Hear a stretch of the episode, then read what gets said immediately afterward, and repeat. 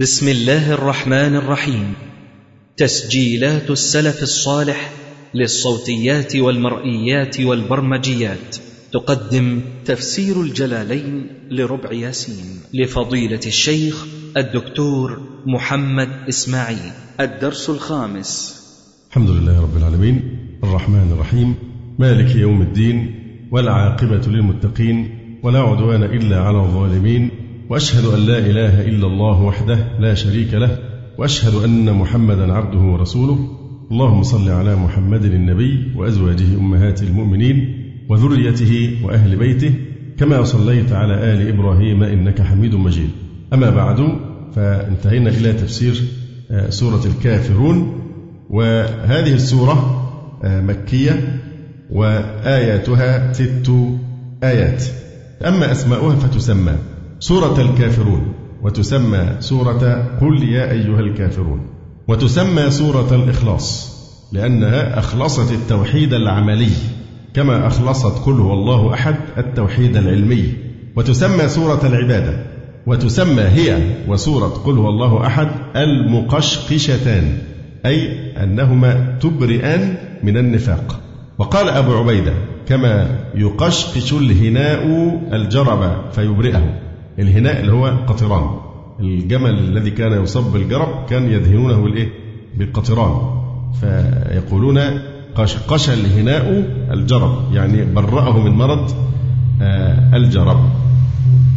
وقال ابن السكيت يقال للقرح والجدر إذا يبس وتقرف وللجرب في الإبل إذا قفل إذا جف قد توسف جلده وتقشر جلده. وتقشقش جلده. ولذلك سموا هاتين السورتين المقشقشتين يعني أنهما تعالجان وتبرئان صاحبهما من النفاق. عدد آياتها ست آيات وهي سورة مكية في قول ابن مسعود والحسن وعكرمة والجمهور. وقال السيوطي هي من أوائل ما نزل بمكة. وقيل إنها مدنية في أحد قولي ابن عباس وابن الزبير وقتادة والضحاك. أما التفسير المختصر من المحلي هنا يقول نزلت لما قال رهط من المشركين لرسول الله صلى الله عليه وسلم تعبد آلهتنا سنة ونعبد آلهتك سنة. رواه الطبراني وابن أبي حاتم عن ابن عباس رضي الله عنهما. يقول الله تعالى بسم الله الرحمن الرحيم. قل يا أيها الكافرون لا أعبد في الحال. لا أعبد الآن ما تعبدون يعني من الأصنام. ولا أنتم عابدون في الحال. ما أعبد وهو الله سبحانه وتعالى وحده. ولا أنا عابد في المستقبل. ما عبدتم ولا أنتم عابدون في الاستقبال. ما أعبد. علم الله منهم أنهم لا يؤمنون. وإطلاق ما على الله دون من جاء على وجه المقابلة أي المشاكلة. ويمكرون ويمكر الله. وهكذا. فهنا ده من باب المشاكلة وفي ذلك أقوال أخرى كما سنبين إن شاء الله تعالى أن بعض العلماء قالوا إنما في كل المواضع في هذه السورة كلها بمعنى الذي. وقيل كلها مصدرية. وقيل الأوليان يعني بمعنى الذي. والأخريان بغير ذلك كما سيأتي. لكم دينكم أي الشرك. ولي دين يعني دين الإسلام. هي دين مش دين لا. ولي دين بسم الله الرحمن الرحيم. إذا وصلنا. فحذفت الياء. فأصلها ولكم دينكم ولي ديني. وهو الإسلام وهذا قبل أن يؤمر بالحرب. وحذف ياء الإضافة القراء السبعة وقفا ووصلا وأثبتها يعقوب في الحالين. أما فضائل هذه السورة ووظائفها فعن ابن عمر رضي الله عنهما قال قال رسول الله صلى الله عليه وسلم قل هو الله أحد تعدل ثلث القرآن وقل يا أيها الكافرون تعدل ربع القرآن وكان يقرأ بهما في ركعتي الفجر. طبعا هو القرآن الكريم عبارة عن إيه؟ أمر ونهي. والأمر إما أن يتعلق بعمل القلوب أو يتعلق بعمل الجوارح. أما النهي فهو أيضا قد يتعلق بعمل القلوب أو يتعلق بعمل الجوارح. إذا صار القرآن الكريم كله متعلقا بأربعة أنواع. أمر يتعلق بعمل القلوب وأمر يتعلق بعمل الجوارح. ونهي يتعلق بعمل القلوب ونهي يتعلق بعمل الجوارح. وهذه السورة مشتملة على النهي عن عبادة غير الله وهي من الاعتقاد والاعتقاد من أفعال القلوب ولذا فهي ربع القرآن على أساس هذا التقسيم. وطبعا قوله هنا وكان يقرأ بهما في ركعتي الفجر هذا حجة على من قال من الأئمة إنه لا يسن في سنة الفجر ضم سورة إلى الفاتحة. هذا دليل على أن بعد الفاتحة هو في حديث بتقول أن السيدة عائشة كان الرسول عليه الصلاة والسلام يخفف ركعتي الفجر جدا. حتى تقول هل قرأ الفاتحة؟ من سرعة صلاة سنة الفجر القبلية كانت عائشة تقول هل قرأ الفاتحة؟ من إيه؟ شدة السرعة. فهذا مش تعبير أنه قرأ الفاتحة فقط لكن كان هذا يقصد بالتخفيف. تخفيف. والحديث تدل على أنه كان يقرأ بسورتي الإخلاص في ركعتي الفجر. وعن أبي رضي الله عنه قال كان رسول الله صلى الله عليه وسلم يوتر بسبح وقل يا أيها الكافرون وقل هو الله أحد. وعن الحارث بن جبل قال قلت يا رسول الله علمني شيئا أقوله عند منامي. قال إذا أخذت مضجعك من الليل فاقرأ قل يا أيها الكافرون فإنها براءة من الشرك. فهذه من إيه؟ من أذكار النوم. بل دل دليل على أنه يعني يحرص الإنسان على أن يختم بها أذكار النوم. كن آخر ما يقوله في أذكار النوم. فعن نوفل ابن معاوية الأشجعي رضي الله عنه قال قلت يا رسول الله علمني ما أقول إذا أويت إلى فراشي. فقال اقرأ قل يا أيها الكافرون. ثم نم على خاتمتها فإنها براءة من الشرك. وفي الحديث أيضا كان صلى الله عليه وسلم. إذا أخذ مضجعه قرأ قل يا أيها الكافرون حتى يختمها. وقال ابن عباس رضي الله عنهما ليس في القرآن. أشد غيظا لإبليس منها لأنها توحيد وبراءة من الشرك. وعن أبي هريرة رضي الله عنه أن رسول الله صلى الله عليه وسلم قرأ بهما أي الكافرون والإخلاص في ركعتي الفجر. وهذا في مسلم. وعن ابن مسعود رضي الله تعالى عنه قال ما أحصي ما سمعت رسول الله صلى الله عليه وسلم. يقرأ في الركعتين بعد المغرب وفي الركعتين قبل الفجر بقل يا أيها الكافرون وقل هو الله أحد. وعن ابن عمر رضي الله عنهما قال إن رسول الله صلى الله عليه وسلم قرأ في الركعتين قبل الفجر والركعتين بعد المغرب بضعا وعشرين مرة أو بضع عشرة مرة. قل يا أيها الكافرون وقل هو الله أحد. وثبت في صحيح مسلم من حديث جابر رضي الله عنه أن رسول الله صلى الله عليه وسلم قرأ بهذه السورة وبقل هو الله أحد في ركعتي الطواف. وفي مجمع الزوائد عن ابن عمر رضي الله عنهما أن النبي صلى الله عليه وسلم قرأ في الفجر سفرا بالكافرون والإخلاص.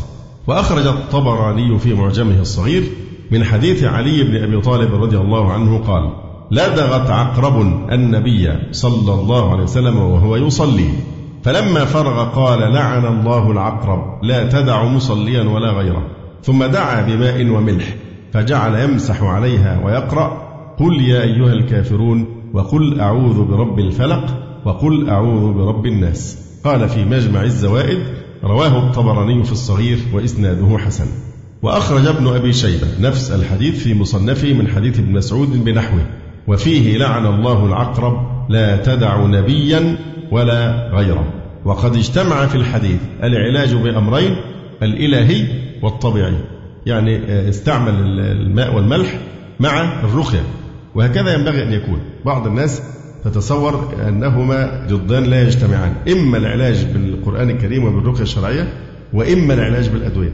ما أدري سر يعني من أين أتوا بهذا الجمود وهذه المحدودية في التفكير.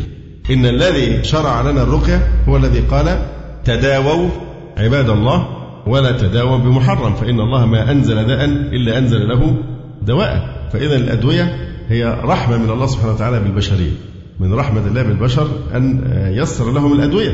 فالموقف المعادي للأدوية والنظر للأطباء دول ناس متآمرين. خلي بالك اوعى تاخد الأدوية بتاعتهم. دي أدوية بتلخبط المخ دي أدوية بتعمل إدمان. ناس جهلة لا تفقه شيئا.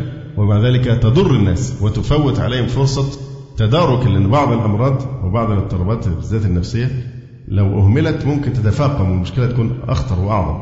فيتسبب في حرمان هذا المريض من حقه في أن يبادر إلى العلاج ويدرك الحالة. ف يعني لا يتكلم إنسان إلا إذا كان على علم. الجاهل يسكت ولا يتكلم فيما لا يحسنه. حتى لو قال ذلك شيخ كبير ينفر من استعمال الأدوية فهذا ليس تخصصه ليس من حقه أن يتكلم. فاسألوا أهل الذكر إن كنتم لا تعلمون. ففي هذا المجال أهل الذكر هم الأطباء يعني الثقات. فالشعور اللي موجود عند بعض الناس إن يعالج بالرقية. يعني لسه من قبل أن أحضر آه، اتصلت بي أخت من مكان معين يعني بعيد فبتصل إنها عندها مشكلة معينة فقلت لها لابد أن تتعاطي دواء لهذه الحالة. لابد من دواء لابد حتمية. فتقول طب ما ينفعش حاجة ثانية ما ينفعش الرقيه المريض لما يستشير يبقى يسمع الكلام.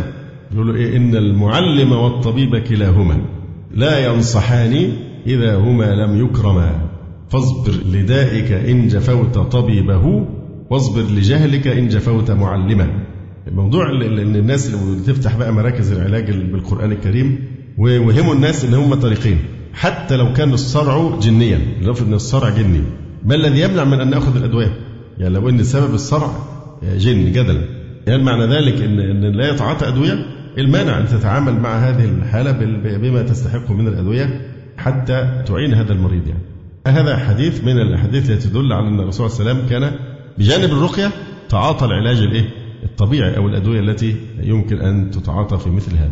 خلاصة الكلام في فضائل هذه السورة العظيمة أنها براءة من الشرك أنها تعدل ربع القرآن الكريم أما وظائفها فإنها يقرأ بها في ركعتي الفجر ركعة السنة وفي الوتر الركعة الثانية من الوتر وعند النوم يعني بحيث ينام الإنسان على خاتمتها وفي الركعتين بعد المغرب وفي ركعتي الطواف وفي الفجر سفرا وفي الرقية من لدغ العقرب. الحقيقة هذه السورة بالذات فيها يعني كلام مفصل جدا نجتهد أن نستعرضه. يقول صديق حسن خان رحمه الله تعالى وهذه السورة أخلصت التوحيد ولهذا تسمى سورة الإخلاص. سورة الإخلاص تطلق عليها وتطلق أيضا على قل هو الله أحد. أما آه، سبب نزول هذه السورة الكريمة فقد قال الحافظ في الفتح أخرج ابن أبي حاتم من حديث ابن عباس رضي الله عنهما قال قالت قريش للنبي صلى الله عليه وسلم كف عن آلهتنا فلا تذكرها بسوء فإن لم تفعل فاعبد آلهتنا سنة ونعبد إلهك سنة. فنزلت هذه السورة أي سورة الكافرون. وفي إسناده أبو خلف عبد الله بن عيسى وهو ضعيف. وقال القرطبي ذكر ابن إسحاق وغيره عن ابن عباس رضي الله عنهما أن سبب نزولها أن الوليد بن المغيرة والعاص بن وائل والأسود بن عبد المطلب وأمية بن خلف أتوا رسول الله صلى الله عليه وسلم. فقالوا يا محمد هلم فلنعبد ما تعبد وتعبد ما نعبد فنشترك نحن وأنت في أمرنا كله. فإن كان الذي جئت به خيرا مما بأيدينا كنا قد شاركناك فيه وأخذنا بحظنا منه. وإن كان الذي بأيدينا خيرا مما بيدك كنت قد شركتنا في أمرنا وأخذت بحظك منه. فأنزل الله عز وجل قل يا أيها الكافرون إلى آخر السورة. وقال أبو صالح عن ابن عباس رضي الله عنهما إنهم قالوا لرسول الله صلى الله عليه وسلم لو استلمت لو تمسحت لو استلمت بعض هذه الآلهة لصدقناك. فنزل جبريل على النبي صلى الله عليه وسلم بهذه السورة فيئسوا منه وآذوه وآذوا أصحابه. أما سر ترتيب هذه السورة هذه السورة سبقتها سورة إيه؟ الكوثر وبعدها سورة النصر ثم سورة تبت. يقول الشيخ عطية سالم رحمه الله وقد تعتبر هذه السورة مميزة وفاصلة بين الطرفين ونهاية المهادنة وبداية المجابهة. كانت الحد الفاصل بين السكوت عن المشركين وبين مواجهتهم مواجهة صريحة. وقد قالوا إن ذلك بناء على ما أمره الله به في السورة قبلها إنا أعطيناك الكوثر أي وإن كنت وصحبك قلة فإن معك الخير الكثير. ولمجيء قل لما فيها من إشعار بأنك مبلغ عن الله. قل يا أيها الكافرون. يعني أنت ليس هذا البيان من عندك لكنه تكليف من الله. ولذلك قال في السورة إيه؟ قل. إشارة إلى أنك مبلغ عن الله سبحانه وتعالى. قل يا أيها الكافرون. وهو الذي ينصرك. ولهذا جاء بعدها حالا مباشرة. يعني قل يا أيها الكافرون. النصر بقى إذا جاء نصر الله والفتح. فأتى بعدها مباشرة سورة النصر وبعد النصر تب العدو أي هلاكه. وهذا في غاية الوضوح ولله الحمد. ويقول السيوطي في أسرار ترتيب القرآن أقول وجه اتصالها بما قبلها أن الله تعالى لما قال فصل لربك أمره أن يخاطب الكافرين بأنه لا يعبد إلا ربه ولا يعبد ما يعبدون وبالغ في ذلك فكرر وانفصل منهم على أن لهم دينهم وله دينه.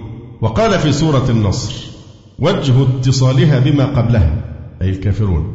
أنه قال في آخر ما قبلها ولي ديني. فكان فيه إشعار بأنه خلص له دينه وسلم من شوائب الكفار والمخالفين فعقب ببيان وقت ذلك وهو مجيء الفتح والنصر. فإن الناس حين دخلوا في دين الله أفواجا فقد تم الأمر وذهب الكفر وخلص دين الإسلام ممن كان يناوئه ولذلك كانت السورة إشارة إلى وفاته صلى الله عليه وآله وسلم.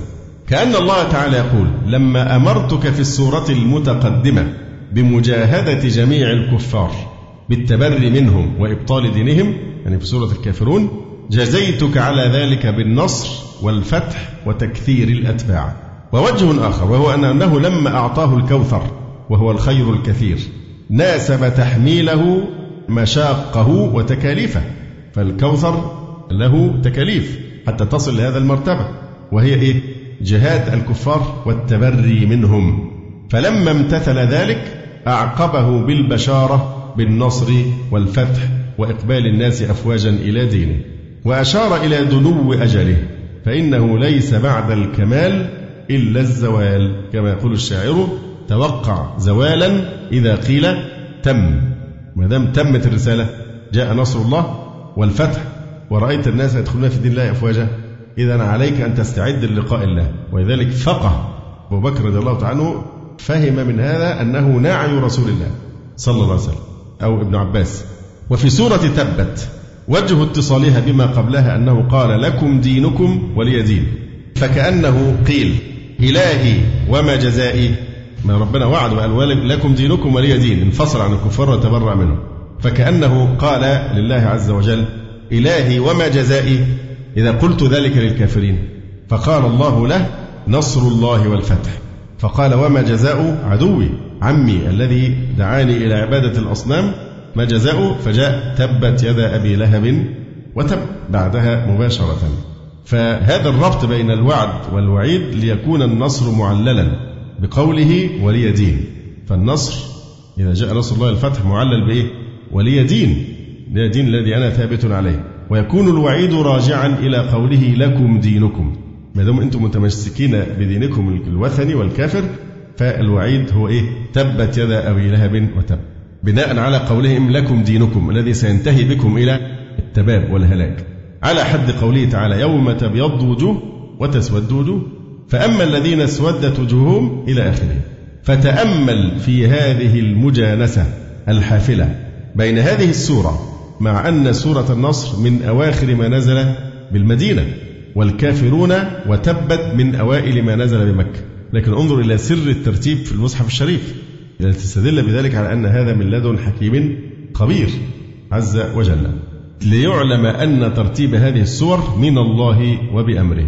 ووجه آخر وهو أنه لما قال لكم دينكم ولي دين كأنه قيل يا إلهي ما جزاء المطيع؟ قال حصول النصر والفتح. فقيل وما ثواب أو جزاء العاصي؟ قال الخسارة في الدنيا والعقاب في العقبى كما دلت عليه سورة تبت. أما إذا نظرنا لعلاقة هذه السورة بسورة الإخلاص ففي سورة الإخلاص نرى أن هذه السورة متصلة بقول يا أيها الكافرون في المعنى. ولهذا قيل من أسمائها أيضا الإخلاص. وقالوا إنها اشتملت على التوحيد وهذه أيضا مشتملة عليه. لكن سورة الكافرون تشتمل على التوحيد الإيه؟ العملي العبادة لا أعبد ما تعبدون إلى آخره. أما سورة الإخلاص فالتوحيد الإيه؟ النظري أو العلمي عبارة عن اعتقاد كلها صفات الله صفة الله قل هو الله أحد الله الصمد لم يلد ولم يولد ولم يكن له كفوا أحد ليس فيها أمر ولا نهي ولا حلال ولا حرام. فقط فيها خبر عن صفة الله عز وجل. فالإخلاص هنا توحيد الأسماء والصفات توحيد الإيه؟ العلمي أما الكافرون ففيها التوحيد العملي ولهذا كان يقرن بينهما كما ذكرنا في وظائفها في ركعتي الفجر ركعتين بعد المغرب وفي ركعتي الطواف إلى آخره في قرن باستمرار. كما أنه ثبت أيضا أن النبي صلى الله عليه وسلم كان يقرأ أحيانا في ركعتي الفجر في الركعة الأولى بعد الفاتحة يقرأ إيه؟ قل يا أهل الكتاب تعالوا إلى كلمة سواء بيننا وبينكم ألا نعبد إلا الله توحيد إيه؟ عملي. ألا نعبد إلا الله ولا نشرك به شيئا ولا يتخذ بعضنا بعضا أربابا من دون الله فإن تولوا فقولوا اشهدوا بأننا مسلمون. في الركعة الثانية قولوا آمنا بالله وما أنزل إلينا وما أنزل إلى إبراهيم وإسماعيل وإسحاق ويعقوب والأسباط إلى آخر الآية الكريمة. هذا هو السر في أنه دائما ما كان يقرن بين قل يا أيها الكافرون وبين قل هو الله أحد سواء في صلاة ركعتي الفجر أو في الطواف أو سنة المغرب إلى آخره. لأنه لما نفى عبادة ما يعبدون صرح هنا بلازم ذلك وهو أن معبوده أحد وأقام الدليل عليه بأنه صمد لم يلد ولم يولد ولم يكن له كفوا أحد. ولا يستحق العبادة إلا من كان كذلك وليس في معبوداتهم ما هو كذلك. أما القراءات ففتح الياء من قوله تعالى ولي دين ولي نافع والبزي عن ابن كثير باختلاف عنه وهشام عن ابن عامر وحفص عن عاصم. لكم دينكم وليا. الياء ولي دين. وأثبت الياء في ديني ولي ديني. في الحالين نصر بن عاصم وسلام ويعقوب قالوا لأنها اسم مثل الكاف في دينكم والتاء في قمتم. أما الباقون فأثبتوها بغير ياء. مثل قوله تعالى فهو يهدين. لو توصل تقول إيه؟ فهو يهديني. فاتقوا الله وأطيعون. لو هتصل تقول وأطيعوني بكسرة يعني اكتفاء بالكسرة واتباعا لخط المصحف فإنه وقع فيه بغير ياء. فلا بد من إتقان علوم التجويد وعلم الوصل والوقف علم مهم جدا لأنه يبين لك القرآن كله مبني على أنه كل وصل مش قطع كل كلمة بتشكل أنك تصل ما ده الأصل فيه. ولذلك لو قرأت على شيخ دائما بيعلمك بيختبرك بأن يقول لك كمل اوصلها بعدها عشان يشوفك عارف الإعراب بتاعها ولا لأ. وأطيعوني هذا كسرة كسرة فقط. وأطيعوني هذا. زي ما تقول هنا ولي ديني بسم الله. مش ولي ديني ولي ديني بسم الله الرحمن الرحيم. ففي أخطاء كثيرة حقيقة بعض الناس لا تلتفت إليها. زي مثلا الفاتحة بعض الناس للأسف شيء مالك يوم الدين. مالكي لابد من. مثلا ذو العرش المجيد فعال. ذو العرش المجيد فعال لما يريد. لكن هي ما بيلتفتوش إليها عشان دايما بيقف على آخر السورة ولا يهتم بإعراب الفواصل. ومن أوفى بما عاهد عليه عليه الله. متى وأحضرت الأنفس الشح فما آتاني الله خير مما آتاكم. برضه في سورة الإخلاص. ولم يكن له كوفو بضم الفاء. كوفوا أحد. طيب الله الذي أنزل الكتاب بالحق والميزان وما يدري. والميزان مش والميزان. كذلك والذين يجتنبون كبائر الإثم والفواحش إلا لم. قال سننظر أصدقت. إلى آخره. طبعا قوله تعالى لا أعبد ما تعبدون. يجوز أن تكون ما بمعنى الذي.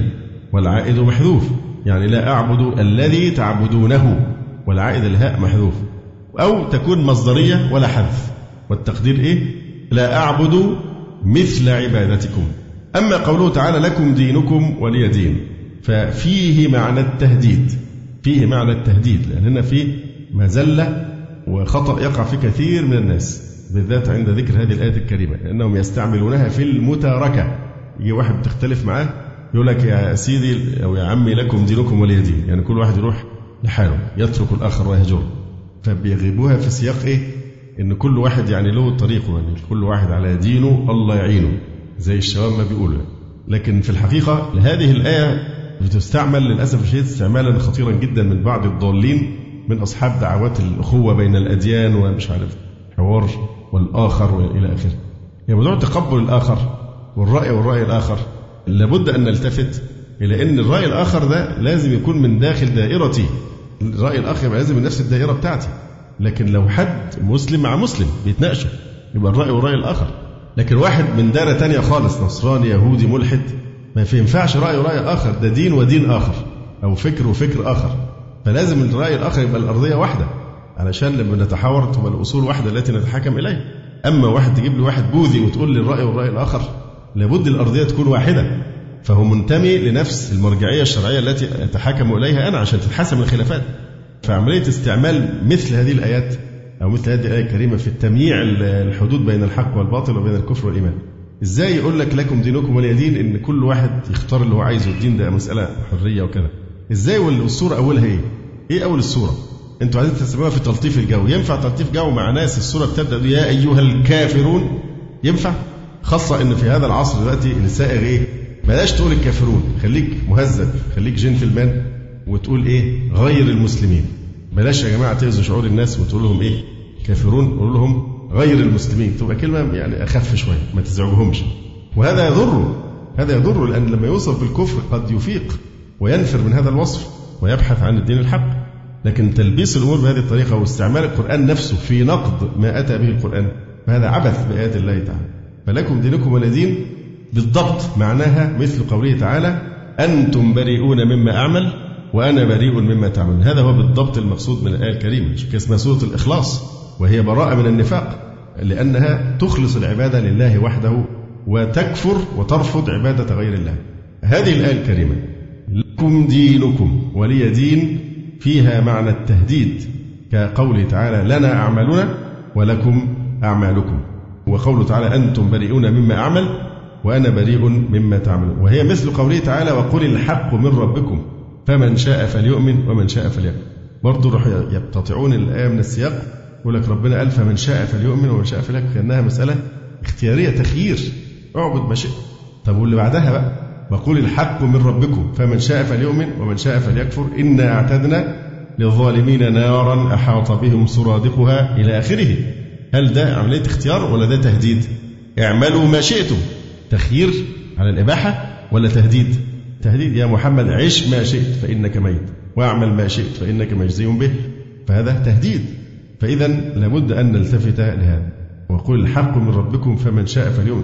غريبة الناس في أفكار شيطانية غريبة اليومين دول. بعضهم يقول لك أن ربنا سبحانه وتعالى شرع حرية الرأي والاختيار حتى مع إبليس. وده كلام إبليسي أن حتى مع إبليس عمل حصل حوار مع إيه؟ الرأي والرأي الآخر. فإبليس طب أنت بتغفل تاخذ من القرآن ما يدل على أن حصل هذه المساجلة مع إبليس مناظرة. وتغفل الآيات التي فيها ما هو مصير إبليس وكيف أن الله لعنه إلى يوم الدين وكيف سيكون مصيره ومصير أتباعه في الآخرة. فليس هذا إقرارا إطلاقا. فهذا من نوع من يعني سوء استعمال الآيات القرآنية في نصرة ما أتى القرآن لنقضه وإبطاله. نقطة أخرى هنا أن بعض العلماء يعني قالوا لكم دينكم ولي دين يعني إن رضيتم بدينكم فقد رضينا بديننا. هنا الجلال المحلي قال نفس الكلام قال إن هذا كان قبل الأمر بالقتال وأن هذا نسخ بآية السيف. حتى قال بعضهم إن السورة كلها منسوخة. إن دي مرحلة معينة مرحلة الحوار فقط بالكلام بدون الجهاد هذه يعني منسوخة. وقيل ما نسخ منها شيء لأنها خبر. ومعروف أن الأخبار لا يدخلها النسخ. لأن خبر الله صادق. ومعنى لكم دينكم أي جزاء دينكم ولي جزاء ديني. وسمى دينهم دينا لأنهم اعتقدوه وتولوه. وقيل المعنى لكم جزاؤكم ولي جزائي لأن الدين الجزاء. أحد استعمالات كلمة الدين في اللغة مالك يوم الدين يعني الجزاء. وقال القاضي ولي ديني أي الذي أنا عليه لا أرفضه.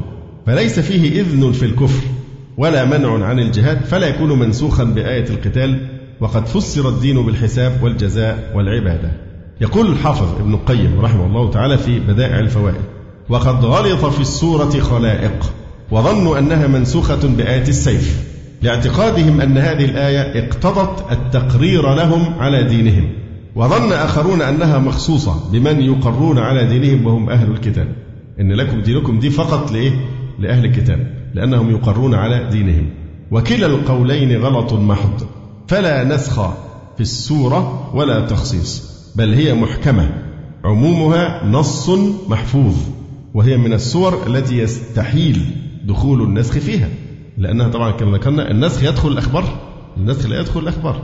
وهذه السورة أخلصت التوحيد ولذا تسمى سورة الإخلاص. والآية لكم دينكم ولي دين اقتضت البراءة المحضة. وأن ما أنتم عليه من الدين لا أوافقكم عليه فإنه دين باطل فهو مختص بكم لكم دينكم دينكم أنتم الباطل. ولا نشرككم فيه ولا تشركوننا في ديننا الحق. فهذا غاية البراءة والتنصل من موافقتهم في دينهم. فأين الإقرار حتى يدعى النسخ والتخصيص؟ أفترى إذا جوهدوا بالسيف كما جوهدوا بالحجة. لا يصح أن يقال لهم لكم دينكم ولي دين بل هذه الآية قائمة محكمة ثابتة بين المؤمنين والكافرين إلى أن يطهر الله منهم بلاده وعباده. وكذلك حكم هذه البراءة بين أتباع رسول الله صلى الله عليه وسلم أهل السنة وبين أهل البدع المخالفين لما جاء به الداعين إلى غير سنته. إذ قال لهم خلفاء الرسول وذريته لكم دينكم ولنا ديننا فهذا لا يقتضي إقرارهم على بدعهم بل يقولون هذا براءة منهم وهم مع ذلك منتصبون للرد عليهم ولجهادهم بحسب الأحكام هل هذه السورة فيها آية من آيات الأحكام؟ أحسنت وهي مرتبطة بمسألة مشهورة قوي اللي هي مسألة إيه؟ هل الكفر ملة واحدة أم ملل متعددة؟ فهذا من المواضع التي يتناول فيها العلماء. هي مشهور قوي ما إن إحنا بنستسهل طبعا دايما نسأل الكفر كله ملة واحدة. يعني هي المسألة فيها خلاف طبعا. يقول الحافظ ابن كثير رحمه الله تعالى وقد استدل الإمام أبو عبد الله الشافعي وغيره بهذه الآية الكريمة لكم دينكم ولي دين على أن الكفر كله ملة واحدة. تورثه اليهود من النصارى. وبالعكس يعني لو يهودي ونصراني أقارب ومات واحد منهم يحصل بينهم إيه؟ توارث لأنهم ملة واحدة.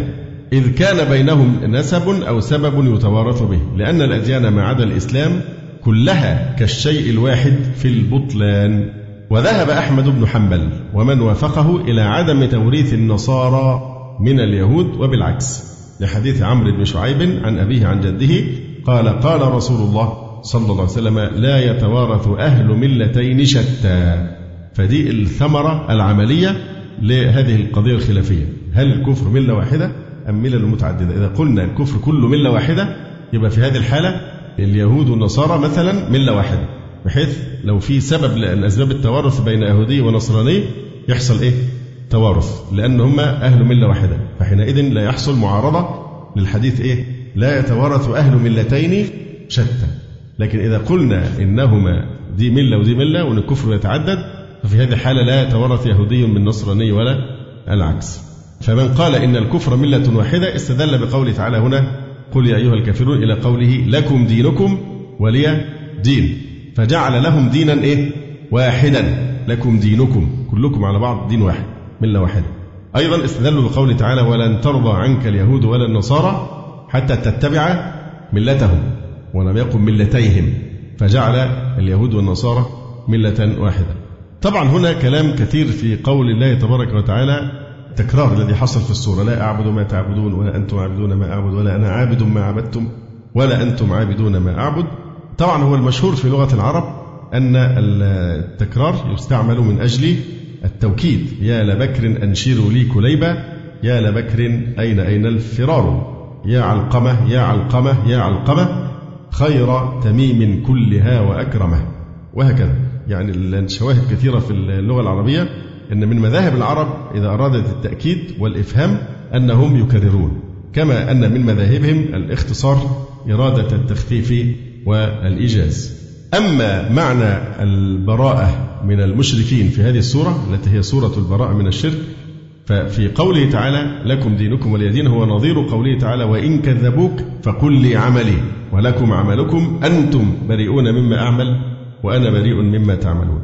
وهي كقوله أيضا لنا أعمالنا ولكم أعمالكم. وليس في هذا تقريرهم على دينهم الذي هم عليه ولكنه من قبيل التهديد والوعيد كقوله تعالى وقل الحق من ربكم فمن شاء فليؤمن ومن شاء فليكفر. إنا أعتدنا للظالمين نارا أحاط بهم سرادقها.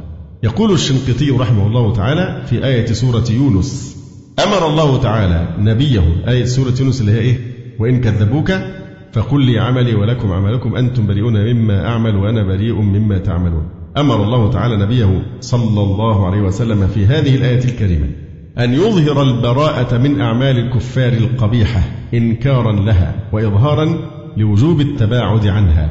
وبين هذا المعنى في قوله قل يا أيها الكافر شوف النداء حتى إن هم بعداء. قل يا أيها الكافرون إلى قوله ولي دين ونظير ذلك قول إبراهيم الخليل وأتباعه لقومه إنا براء منكم ومما تعبدون من دون الله كفرنا بكم وبدا بيننا وبينكم العداوة والبغضاء أبدا حتى تؤمنوا بالله وحده. وبين تعالى في موضع آخر أن اعتزال الكفار والأوثان والبراءة منهم من فوائده تفضل الله تعالى بالذرية الطيبة الصالحة وهو قوله في سورة مريم فلما اعتزلهم وما يعبدون من دون الله وهبنا له إسحاق ويعقوب. وكلا جعلنا نبيا ووهبنا لهم من رحمتنا وجعلنا لهم لسان صدق عليا.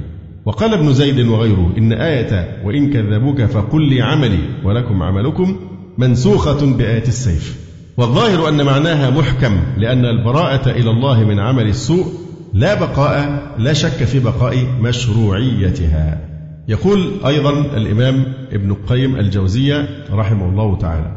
هو هنا يعني في هو ابن القيم بيجيب على سؤال يتعلق بأن طريقة القرآن في مثل هذا أن يقرن النفي بالإثبات فينفي عبادة ما سوى الله ويثبت عبادته وهذا هو حقيقة التوحيد.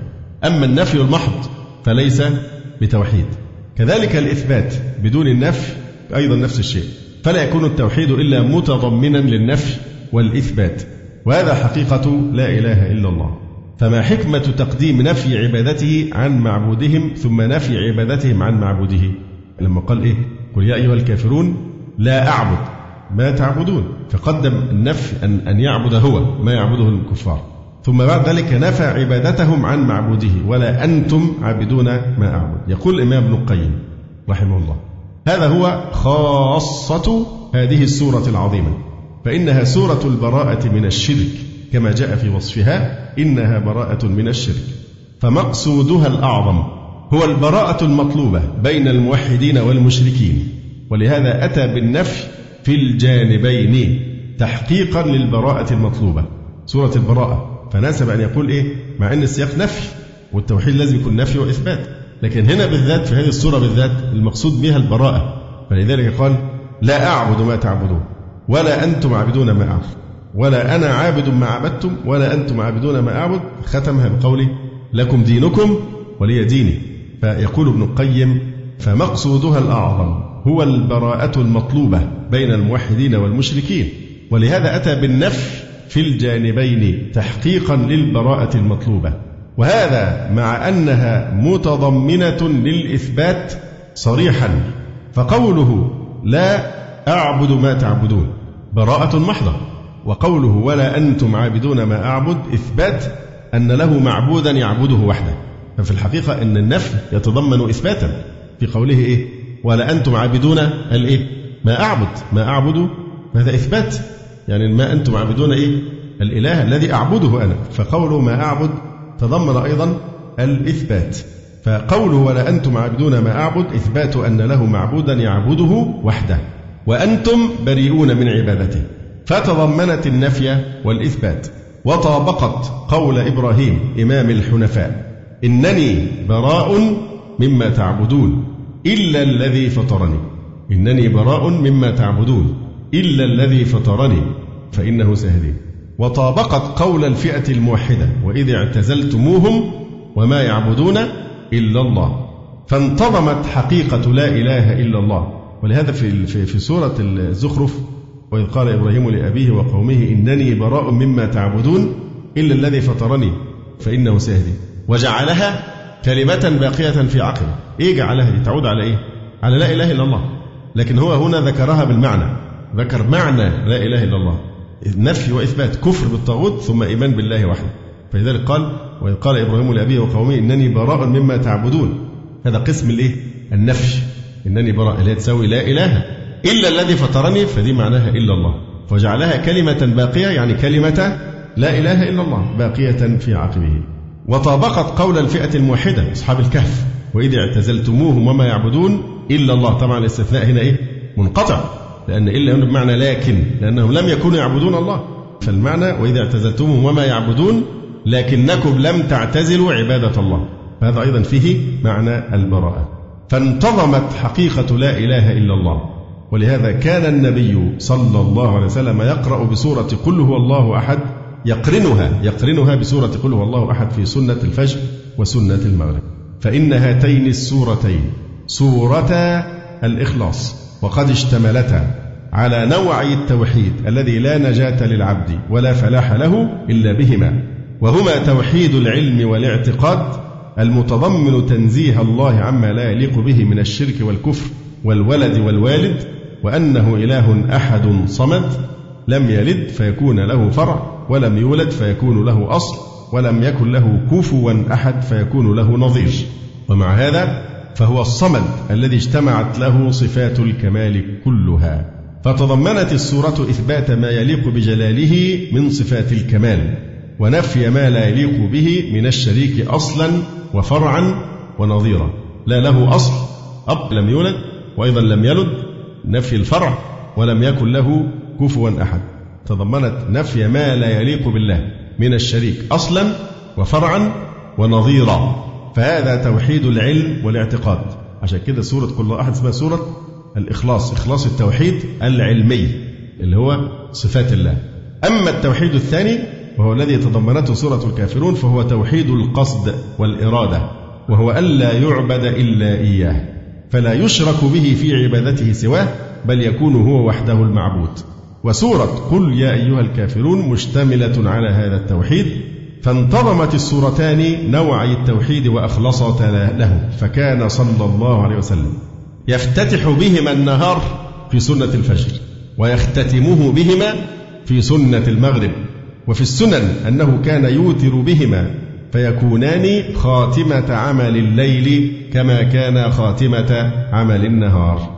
ومن هنا تخريج المسألة الثانية وهي تقديم براءته من معبودهم ثم أتبعها ببراءتهم من معبوده. فتأمل أخيرا فيما يتعلق بهذه السورة بيان أن السورة فيها منهج إصلاحي. يقول الشيخ عطية سالم رحمه الله في هذه السورة منهج إصلاحي.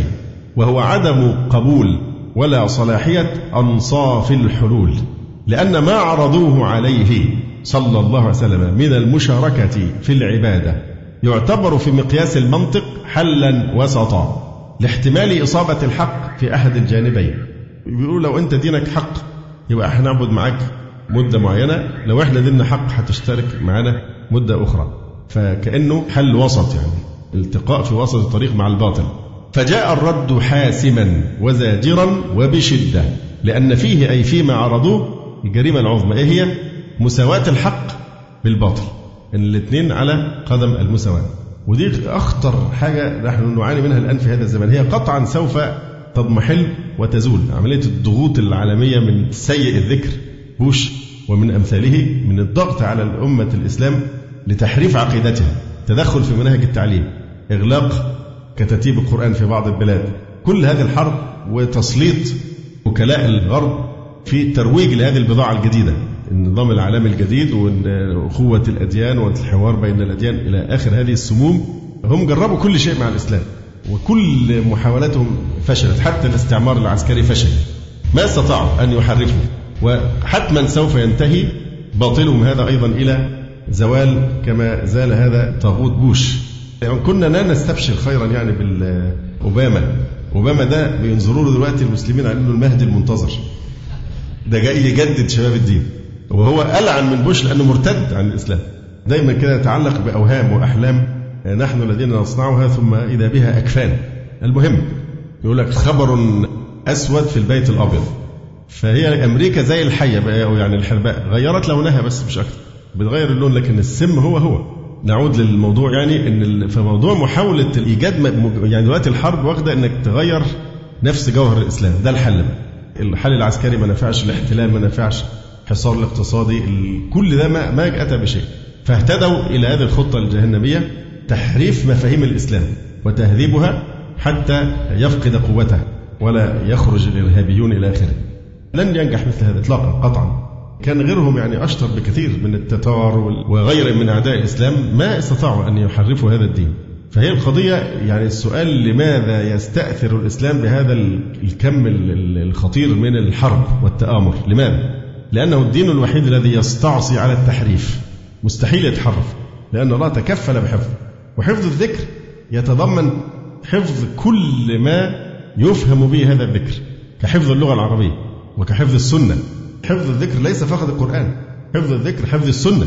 كما سئل الإمام عبد الله بن مبارك هذه الأحاديث الموضوعة. فقال تعيش لها الجهابذة إنا نحن نزلنا الذكر وإنا له لحافظون. فده ضمان إلهي. حتى تظل الحجة قائمة. بيحصل تجديد الدين. الأمم السابقة كان كلما حصل تغيير في الدين بيبعث إيه؟ نبي جديد. فيجدد شباب الإسلام. أما في هذه الرسالة الخاتمة فمحمد عليه الصلاة والسلام خاتم الرسل الأنبياء. لا نبي بعده. فالتجديد بيتم عن طريق إيه؟ العلماء. العلماء هم الذين يجددون شباب هذا الدين. ولذلك تكفل الله سبحانه وتعالى بأنه يبعث على رأس كل مئة سنة. لهذه الأمة من يجدد لها دينها. تجديد مش تبديد. فالتجديد حتى تعود المفاهيم من جديد إذا طرأت عليها بدع أو انحرافات أو ضلال. لتبقى حجة الله على البشرية. يوم القيامة يبقى حفظنا لكم الدين وأنتم الذين بلغتكم الحجة وقامت عليكم ومع ذلك رضيتم بالكفر. فكي تبقى حجة الله على البشرية بهذا الدين الحق لابد أن يحفظ. يا ما عشنا قبل كده في أيام يعني الواحد وهو صغير في الابتدائي حتى كان الميثاق ده بتاع عبد الناصر ده حاجة مقدسة. ده كان ميثاق بنحفظه مثل القرآن الكريم وكان يوزع على كل طالب نسخة من الميثاق. للإنصاف يعني كانوا يوزعون علينا المصاحف أيضا. وبعدين إيه كنا نكتب كتب التعبير وكده.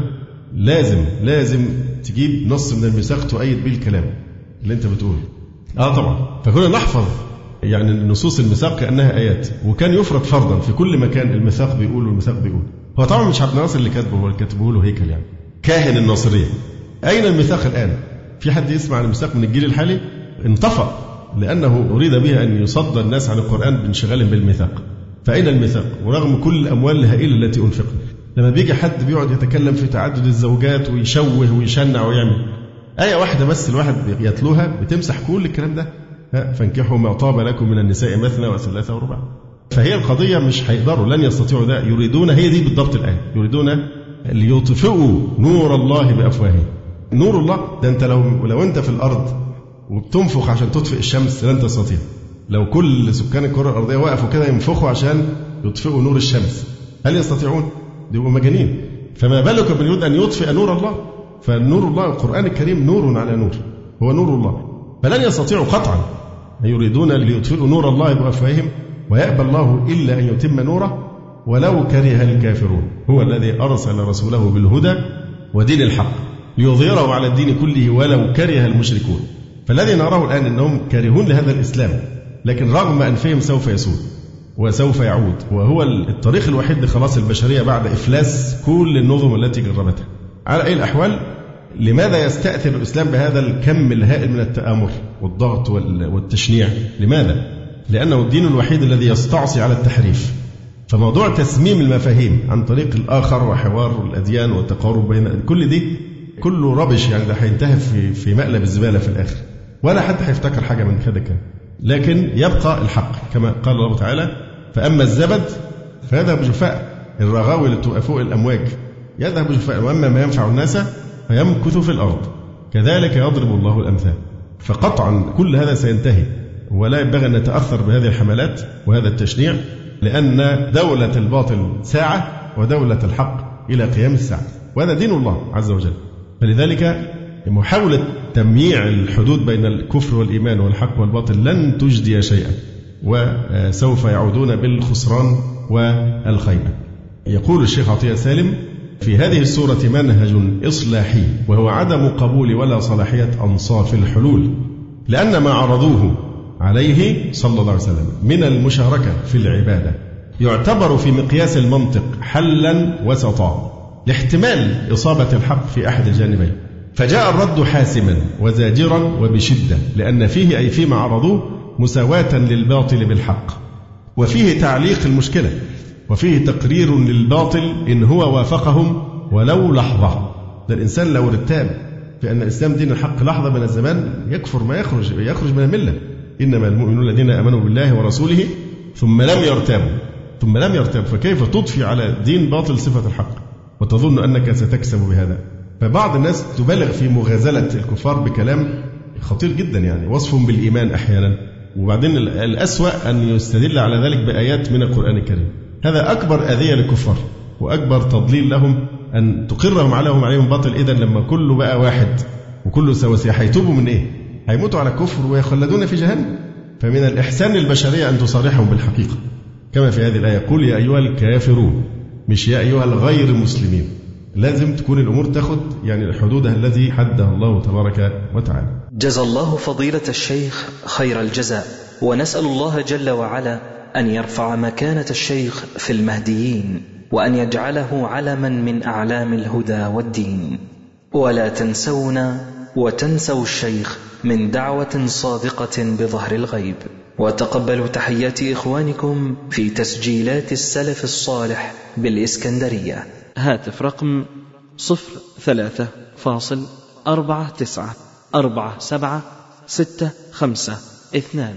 والتليفون محمول صفر عشرة واحد ستة أربعة واحد تسعة ثمانية صفر والسلام عليكم ورحمة الله وبركاته